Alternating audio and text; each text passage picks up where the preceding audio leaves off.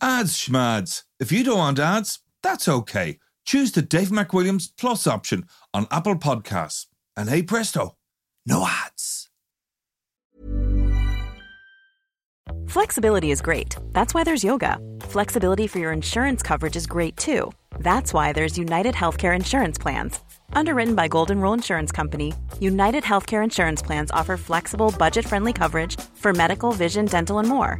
One of these plans may be right for you if you're, say, between jobs, coming off your parents' plan, turning a side hustle into a full hustle, or even missed open enrollment. Want more flexibility? Find out more about United Healthcare Insurance Plans at uh1.com. Introducing Wondersuite from Bluehost.com. Website creation is hard, but now with Bluehost, you can answer a few simple questions about your business and get a unique WordPress website or store right away. From there, you can customize your design, colors, and content. And Bluehost automatically helps you get found in search engines like Google and Bing. From step-by-step guidance to suggested plugins, Bluehost makes WordPress wonderful for everyone. Go to bluehost.com/wondersuite. To understand the economy, you have to understand human nature. This podcast is powered by ACAST. What's the crack there? It is time for the podcast. It's time to talk about libertarianism, John. It's time to talk about the second in our series on the Javier Milei interview. Right, Which still the speech- resonating The speech time. at Davos, and what Yeah. really intrigued me was when I asked Eliza, who works with us, who is Gen Z. When I asked my kids, they said they were watching this. They were aware of this Milei interview or speech at Davos. Yeah. When I asked my generation, they had no idea, right? Nobody's like, who you talking about? That Argentinian fella, et cetera, et cetera. And it kind of struck me that, you know, what we are looking at is a deep, deep generational divide in politics. And it's something we see evidently everywhere. And this week, we're going to talk about young men, John, right? We're talking, talking about Okay. young men in particular, right? Right. Okay. Anyone's the- in particular. Anyone's in particular. named? Yeah, we can name them. We can name them. No, but the, the the fact that, and it's a fact that we are seeing a change in the way young men are voting and are leaning politically, Yeah. and a change in the way young men and young women are going. So, young women, as a general rule, we're going to talk to John Burn-Murdoch of the FT, who's just written a very good piece on this, and it fits into the Milei idea. Who is attracted by libertarianism? Who is finding this message Yeah. appealing? Who is saying, actual fact, this is the way we should go? And what you see in all political polling is that young men are finding a combination of anti globalization, libertarianism, anti Western feeling. These are much more attractive to them. So it's against the global order. Yeah. So what you leave because they've been let down so much by those they- systems. Yeah, exactly. And they, they kind of feel that they've been left down.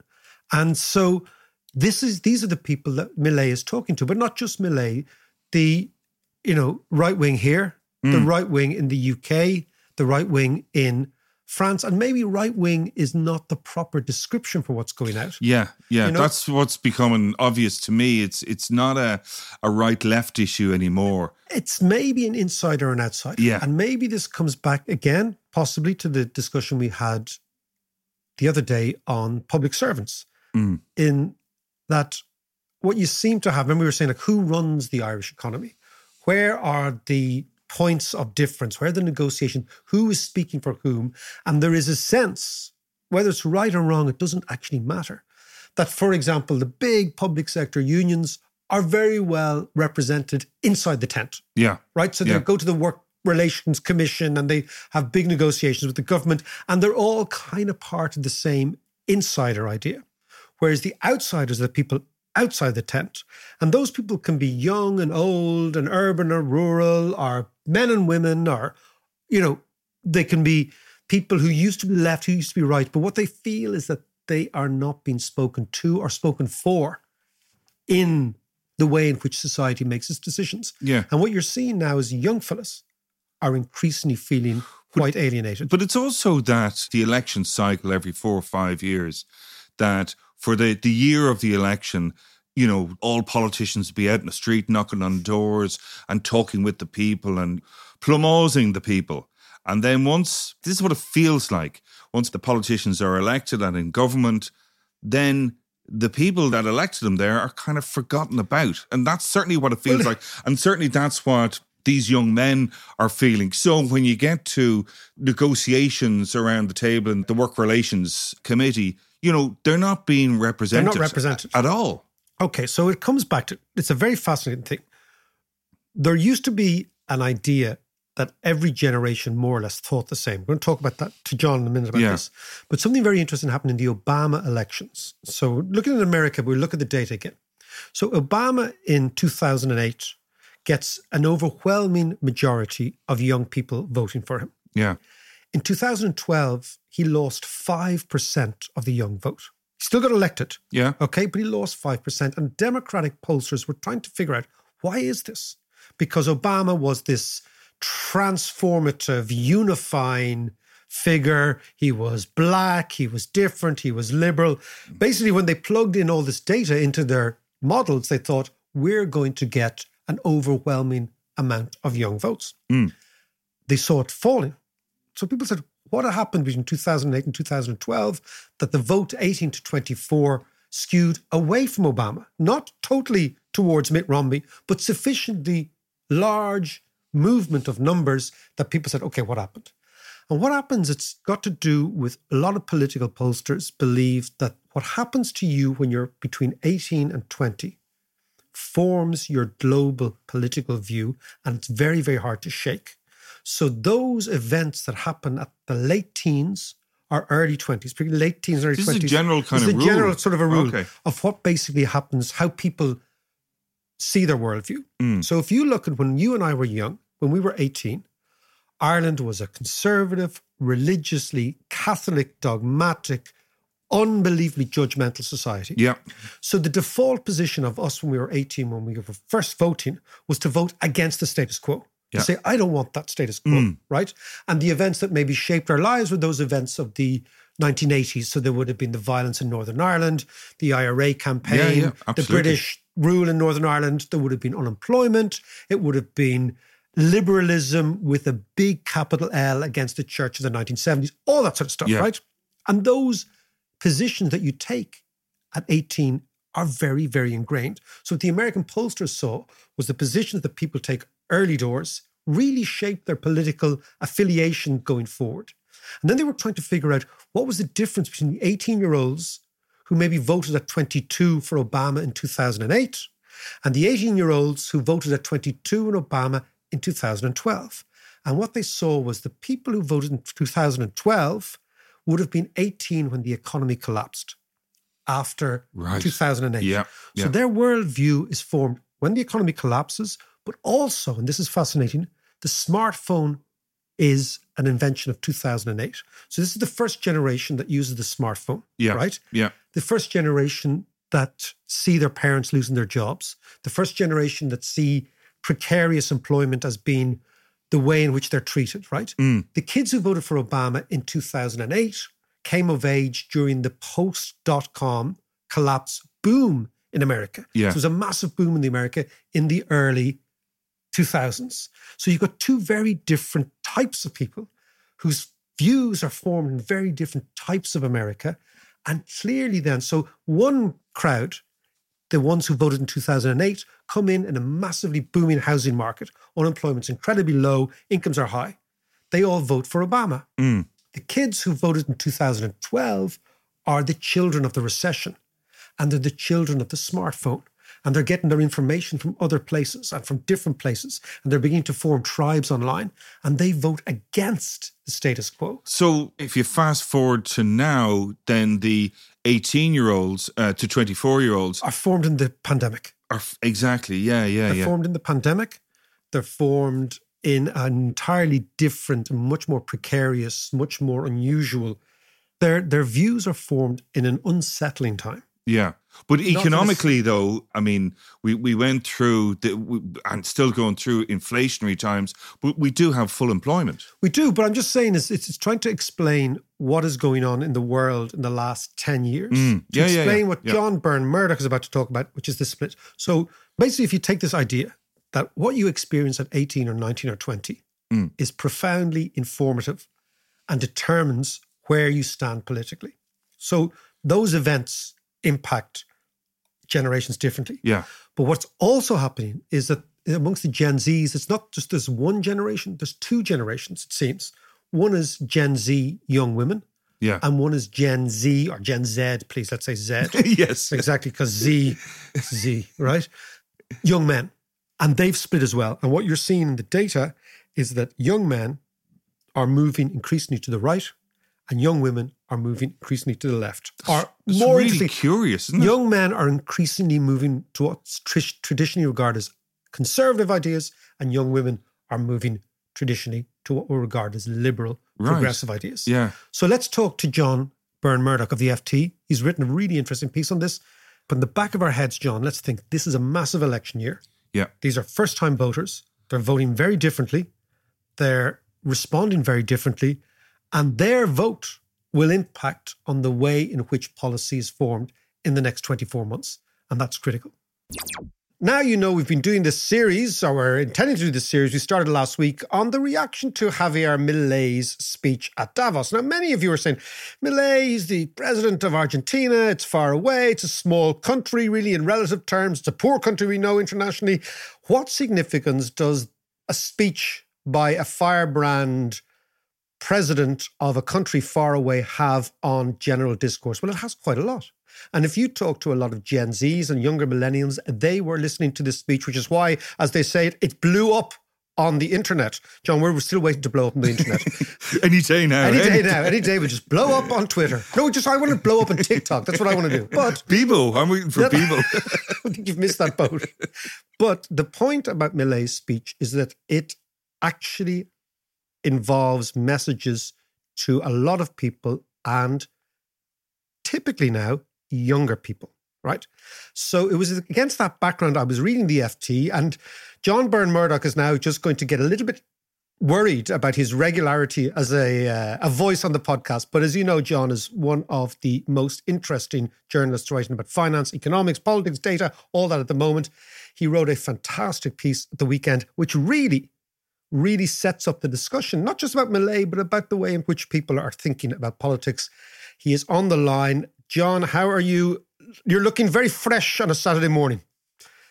Well, thank you. Yeah, it's great to be on again. Now, listen, it's great. Look, you wrote this fascinating article. I'll just set it up. It's basically pointing out that all over the world, and it's quite interesting. We did this idea about who was in the far right in Ireland, and Kevin Cunningham was telling us that the far right in Ireland are increasingly likely to be young men. Now, you have written this fascinating piece about attitudes between young women and young men and how they're diverging politically. Young men are going right, young women are going liberal. This is fascinating. Explain to me what's going on. Yes, so th- this was a topic I've been wanting to dig into for ages, and the some of the interesting context before we get into this is some of your listeners might have read pieces, listened to pieces over the last couple of years, which have said things like Gen Z seem to be sort of surprisingly conservative. But at the same time, we hear all this other stuff about, you know, Gen Z are super progressive and, you know, the most hyper progressive socially generation ever. So there's this weird thing of which of these things is it? We're, hearing one, we're hearing the other. And what I did here was just took a load of data from the US, the UK, Germany, some from Asian countries like Korea as well. And to my shame, I, c- I couldn't find any Irish data, but I will I'll look into that. Um, Well, don't worry. Our, our, our man Kevin Cunningham has set this up nicely. We'll talk about Ireland in two seconds. But I mean, again, Ireland is just, well, we'll try and find Irish data for, for yourself. We'll feed it to you. But in general, we tend to, you know, we, we track what's going on in the rest of the world. Yeah, but yes. So what I wanted to do was just say, all right, let's see what explains these sort of two competing stories about Gen Z's ideology.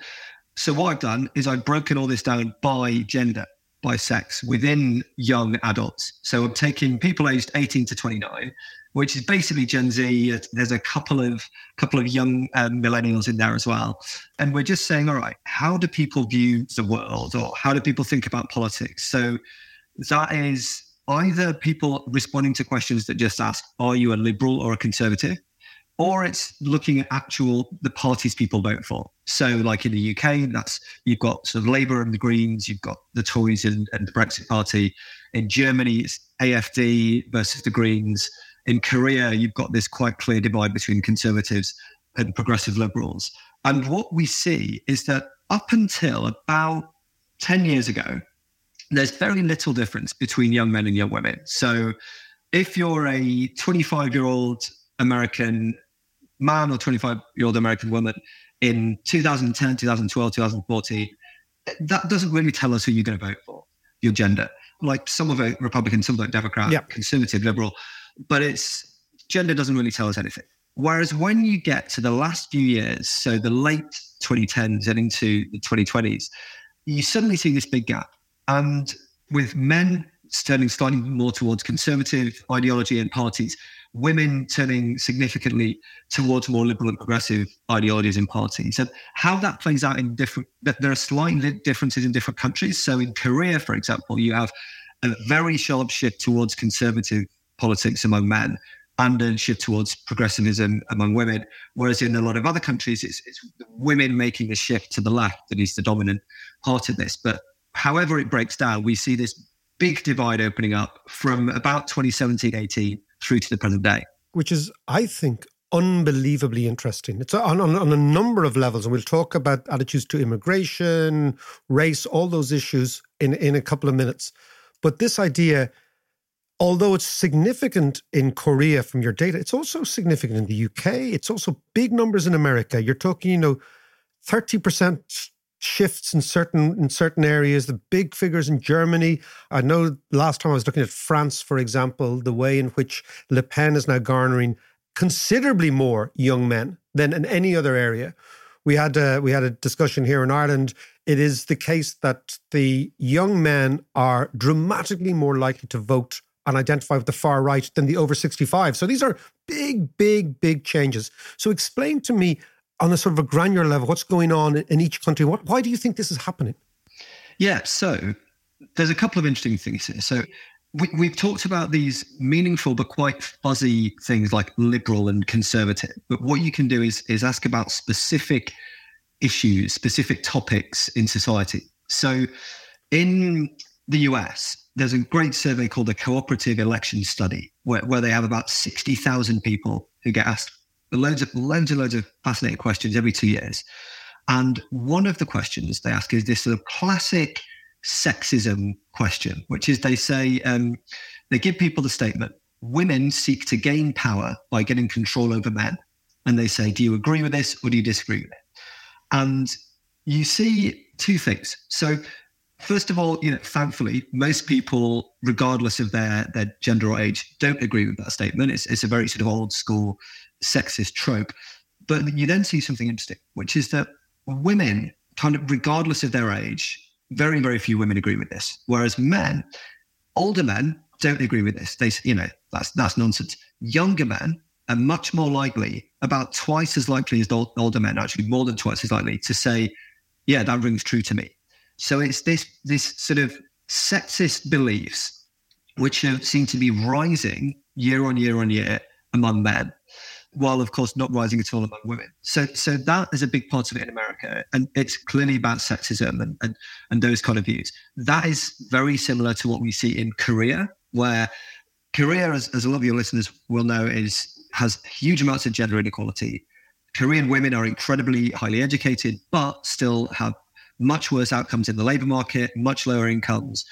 The, the divide in housework is extremely stark. So in Korea, this is again all about sex and gender. So there's a the survey question in Korea is, and I, I love I love this question. So they say what women really want is a family and children, although they like to work too.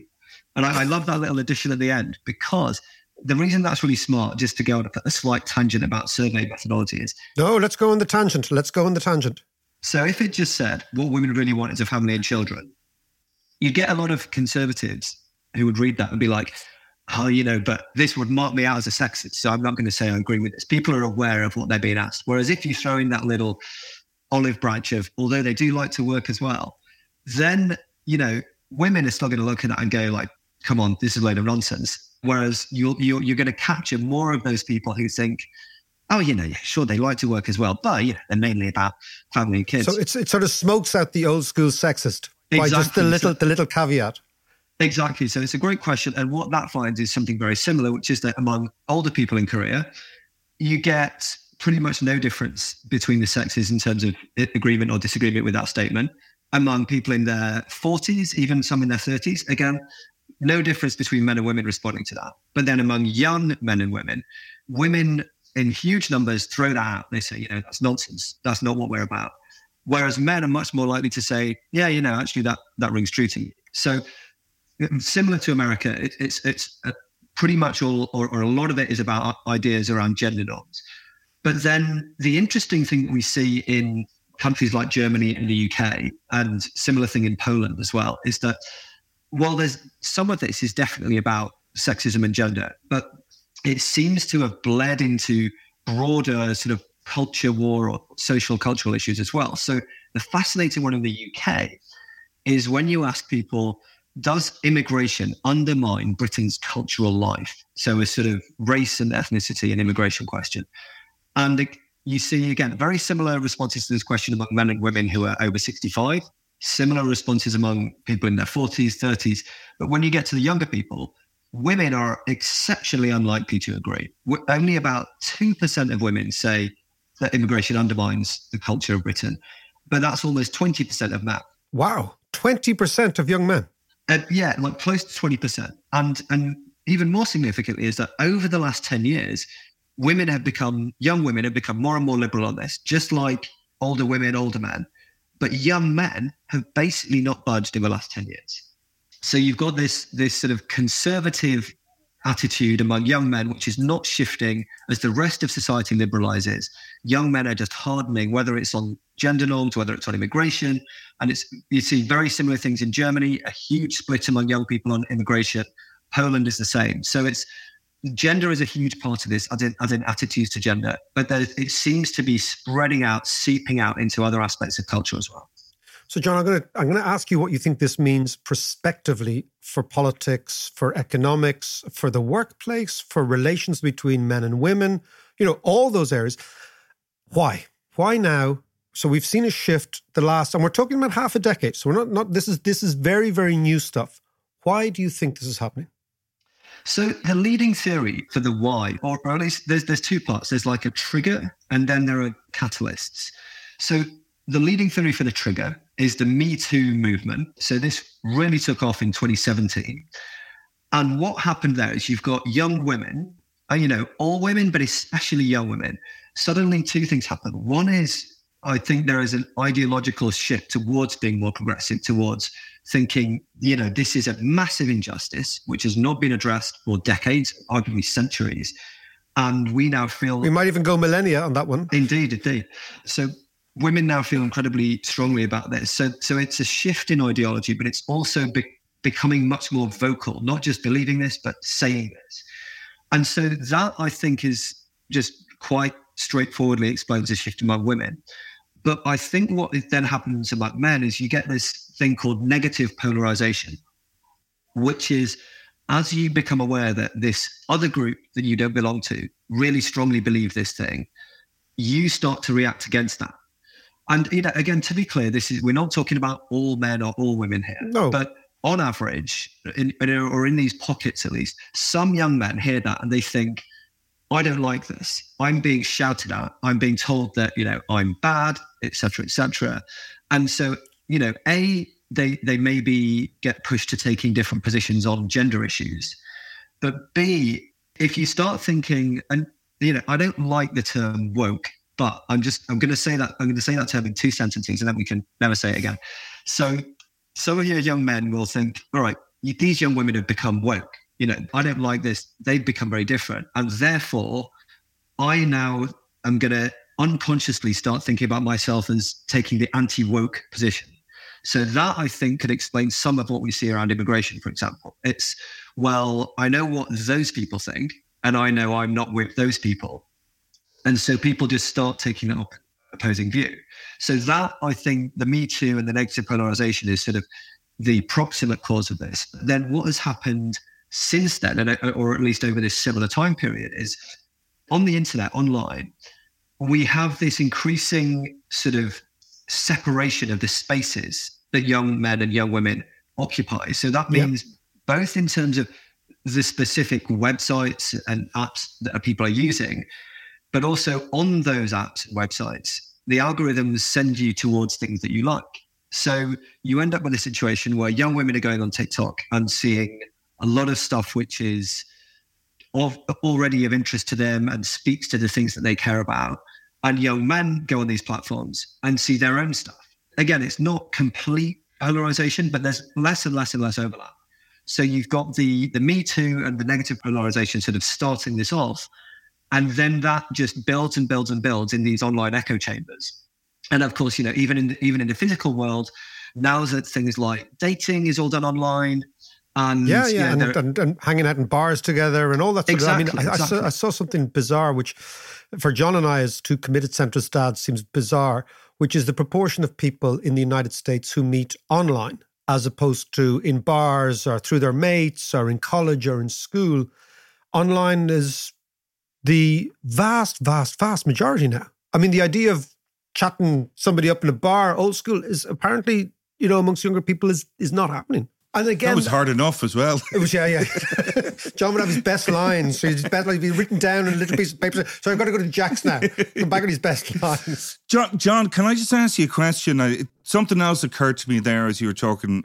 What role do you think education in general has played? Because I know that over the last few years, maybe 10, 15 years, women seem to be doing much better. They in are education. doing much better. Yeah, they are doing much better. And and is that is that playing into this as well, where men kind of feel more threatened by more educated women, as it were? Yeah, I, I think you're, you're, absolutely right. So looking at, and I just happen to have this in front of me, the figures from the UK in terms of the percentage of young people who go to university now. In the UK, it's about 40% of men and more than 50% of women. So we're getting towards a stage where educated young women outnumber men by it's sort of five to four, going towards six to four. And that is very significant because there's two things, right? University, first of all, is where a huge number of people meet their other half. If you yeah. know, if they're not meeting online, that's where it's happening. So you're you're getting therefore a lot more women who are exasperated by the fact that they can't find a good man, someone who, you know, has similar ways of thinking about the world and attitudes to them. And you've also got this growing portion of men who suddenly realize women aren't interested. So I think in a in a sort of mechanistic sense, that's mm-hmm. a problem. And then in addition to that, it of course means that the just the way people think about the world is different because you've got this cohort of cosmopolitan educated women who think about things in a certain way and had different experiences. And then the a, a larger group of, of men who just don't have that. And, yeah. and so, yeah, I, I, absolutely think that's a big, a big thing because again, that is a shift that that didn't used to be the case, or it used to be men who were more likely to go to university. And in the last couple of decades, that's flipped. So I think that is, it's a sort of supply and demand thing, right? So the demand again was sort of triggered by Me Too and the fallout from that. And it met this supply of more educated women and less educated men. And, and as, as always, I caveat that by not, this is not mean women are intelligent and men aren't, but the edu- the process of going to university changes how one thinks about the world. Yeah. Um, so yeah, I think that's absolutely a huge part of it. And, and then does this all explain something we see in the zeitgeist? You know, that this sort of Jordan Peterson selling out, you know, 7,000, 10,000 young fellas go to see him in, in Dublin. The sort of the the the sort of Andrew Tate, all this sort of really macho sort of male ideas, all the porn they're watching, all these things have to change, have to be changing younger men's perception of the world. Absolutely. And, and I think it's really interesting saying that just after we talked about the education thing, because a common response to this will be to say, oh, you know, men just need to think about this, men should do, think about like do X, Y, and Z. But I think that is often being said by well educated liberals, assuming yes. that the men they're speaking to are like that. But that's that's completely wrong. Like the men who are on the wrong side of this this divergence have not been to university have been probably probably grown up with backgrounds, and again, I don't mean to generalize, but are more likely to have grown up with backgrounds where the the idea of, of being a man is to be, you know, the breadwinner, maybe yeah. maybe even no, still to do some physical labor and, and that kind of stuff. And so to the extent that men need better role models here and need to be shown a, a way of, of being in this new world, which which I think is completely true, we need to be aware of types of people we're talking about here. This is this is not the you know just focus on sort of reading like fascinating hardback books to your kids. That's not the demographic we're talking to. So, so yeah, I, I think that's why it's the Andrew Tates and Jordan Petersons who particularly appeal to this group because this group already have different ideologies, different ways of looking to look and thinking about the world to you and I, for example. So let's conclude by looking at the. I mean, we're talking. This is a massive election year all over the world. Uh, I think the UK is probably the end of this year, beginning of next year. We're probably sometime next year. We know the United States is this year. We know Russia's this year. India. Right. We there's a whole host. We've got France. We've got the European elections. Huge bellwether in June for all of Europe. How does this? And let's reiterate what we're talking about. We're talking about a very new, very dramatic development where young men are skewing conservative and young women are skewing liberal at a time where previously all generations kind of moved in the same way. So now we don't even have one generation of Gen Z. We have two generations. We have Gen Z women and Gen Z men. How does this play out in the big stage that is politics and elections this year? I mean, the thing is, we only have to look at the other elections that have already been happening. So this is this really does play out in terms of young men swinging towards the more conservative parties and young women in the other direction. Of course, the problem that creates is that politics itself risks becoming more gendered. You risk becoming even more about the strongman model, for example, or and, and again, strongman doesn't need to be a, a man. We, we've got people like Marine Le Pen, and of course, on, on the opposite side, you risk sort of liberal and progressive politics becoming gendered as well and bringing more sort of gender based discussions and and conversations into that kind of politics, which will only only exacerbate this divergence. So so yeah, I, I think I would expect it's, it's very likely this we'll continue to see this pattern among young voters in elections this year. And and as I say, the worry is that if politicians become aware of that and lean into it, it's only going to get worse. Well, that's true. And if you, if you see, for example, the feminization of liberalism as a general rule and the masculinization of the conservatives, that's going to absolutely exacerbate not only the perception, but the reality of what we're talking about.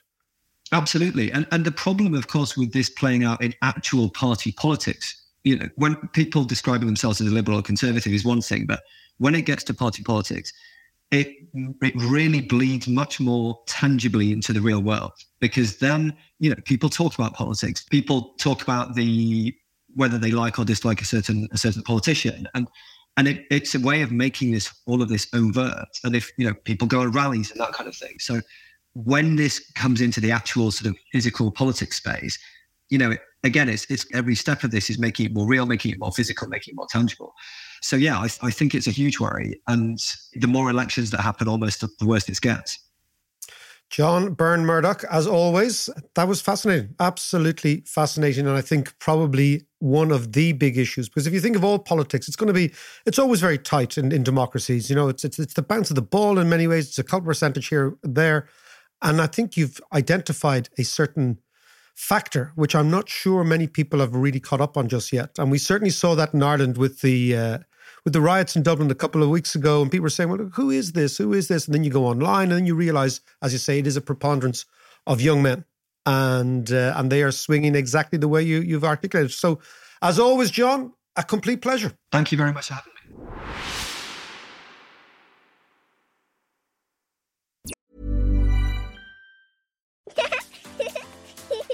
Too tired to clean your floors after playtime? Forgot to vacuum before your friends bring their little ones over? Let Eufy X10 Pro Omni help. Powerful 8000 PA suction removes debris, and MopMaster dual mop pads scrub away stubborn stains with ease.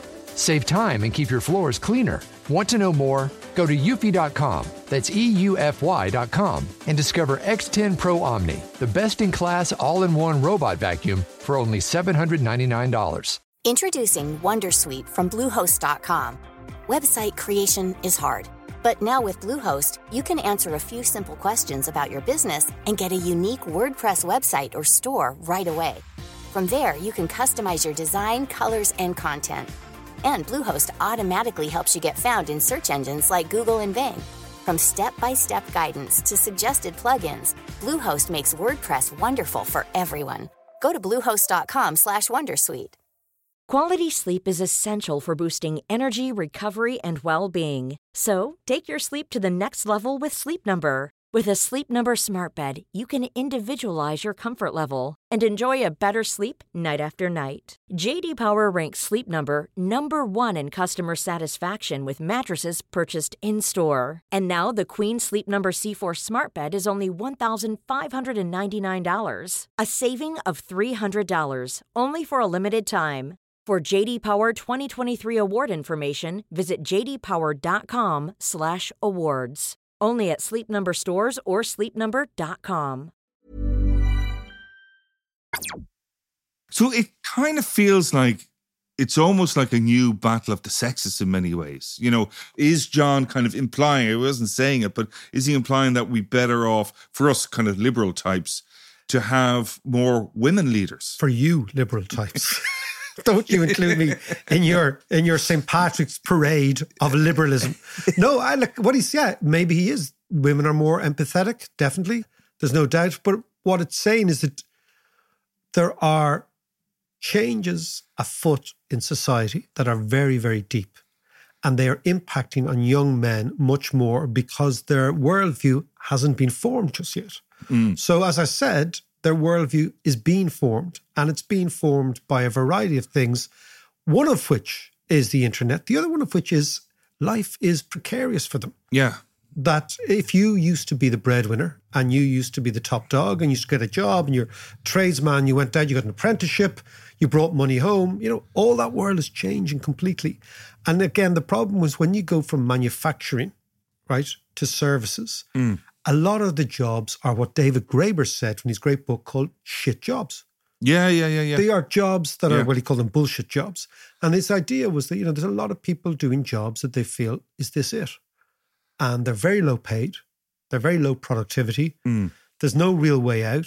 What they're doing is they're going online, they're getting animated by combination of porn and, and, and kind of macho guys like your man Tate. All that sort of stuff is Yeah. going on there. So there's, there's there's economic and demographic reasons for them. But it does mean that, for example, liberalism will be determined by the votes of young women. And that's quite interesting. So parties of the centre or certain centre left or liberal liberal left should be focusing increasingly on young women because they're the ones who are going to actually deliver the vote. And that's quite interesting too. Yeah, well, the whole it it feels like the whole structure of society is changing fundamentally. You know, and I'm not saying that it's it's more woke or you know it's better to be woke or not, but there is a, that kind of fine line that needs to be tread where you know everyone moves together to create a Yeah, but I that's true. But I mean, I'm not sure that's the way societies work. I mean, I think societies tend to work. Eventually, we get to move together, but there's lots and lots of of, of divisions. If you think, for I go back to when you and I were kids, we voted liberal because we felt the status quo was conservative. We voted liberal because we felt the status quo didn't speak to us. We voted liberal because we went on RTE and there was some priest banging on about Yep. you know yeah. sex before marriage or whatever it Yeah. happens to be, or not smoking weed or whatever the whatever their thing was, right? And so we voted for oh well, let's vote against that. If you're a young fella and you feel a little bit dislocated and you see that the consensus is marriage equality, it's LGBT rights, it's trans rights, all these things that you see are the status quo. And you say, well, that's not necessarily me. So I'm going over here mm. where these other guys are, because that speaks more to what I think is my world. You put all those things into the mix and think what drops out, John, is the fact that young men in Ireland, we, we, we, we spoke about this you know, we spoke about the the right wing in Ireland being much more likely to be young men between 18 and 30 Yeah. and much, much less likely to be older people. And when you would have thought in the old days that had you said Ireland would become multi-ethnic, multiracial, different colours, you'd have said the people who are going to react against that were the people of our age who were brought up in a white Ireland. But we haven't yeah. we go with the flow. Whereas the people who who, who react against this are, are, are the younger younger blokes in general, which is what we're seeing. And it's fascinating for me that they can actually flip from A to B so quickly. And I think it's got huge, huge, huge implications for politics. So, what kind of impact or implications does that have for politics and for the economy? Well, let's think. I talked to you at the top. You know, Obama lost 5% of the youth vote because their formative years were different to the people who had voted four years prior to that. Mm. What happens is if a constituency emerges that is obviously an anti liberal, anti establishment, anti elite, what they call it, mm. then that will be reflected in the votes. I would say the thing to watch, John, is the European election this year. Because the European election is regarded as a sort of a dry run or a kind of a test run for the real thing. And all sorts of unusual creatures get to the very top. As we now know, Ireland's representation at the European Parliament is bizarre. Yes. And it's not, it is yeah. not in any way reflective of the mainstream society. Yeah, it's true. At all. I mean, these are very, very extreme views, right? I think what you're going to find is that on the left that we have is going to swing to the right. And we will have some very, very radical people in the European Parliament. And they will be voted in by some radical young men. Yeah. And those radical young men, at the moment, what the conservative liberal establishment is hoping is that those young men will not come out to vote, that they will remain on the internet. They will remain in polls as a force, but they couldn't be arsed, right? That's what they're hoping. But if you're on the illiberal wing, this is a new base. And you know the way Donald Trump has his base? Yeah. And it's getting the base out, and the base is important. This could be a new base, and really new base. And this could be transformative for the next 10 years in politics. Definitely. And if you go back to the idea that if you form your views at 18, they don't change, this isn't going away. Mm. That's the key thing. God, this podcast has gone a little a little left. on, on Tuesday, we were a little right. John, we could have been a little right on Tuesday, a bit left this time. But, you know, let us quote, let us just quote Oscar Wilde, the great Oscar Wilde, and what he said about consistency. Oh, said, I can't believe you're flopping, you're flim flamming on this. Yeah. He said, consistency is the last refuge of the unimaginative. So let us leave it there. Those people who are constant and in their views yeah are unable to take on board different things. So they default to consistency. And as Wilde says, that position, it's only for those who are unimaginative. We'll talk to you next week.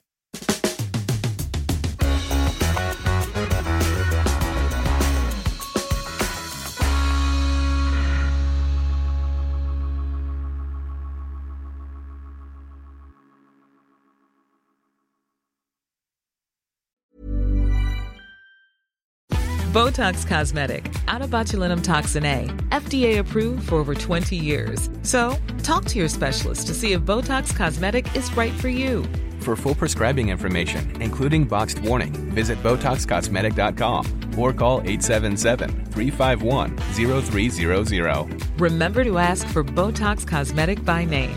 To see for yourself and learn more, visit BotoxCosmetic.com. That's BotoxCosmetic.com. Hi, this is Bachelor Clues from Game of Roses, of course, and I want to talk about Club Med. Everybody knows Club Med has been the pioneer of the all inclusive resort since 1950, with almost 70 resorts worldwide, ranging from beachside destinations in the Caribbean and Mexico to exotic locations like the Maldives and Morocco, or even the mountain destinations like Japan and the European Alps. Dine on delicious gourmet cuisine, enjoy more than 20 activities, and make memories with your family. For more information, visit clubmed.us or call 1 800 Club Med or your travel advisor.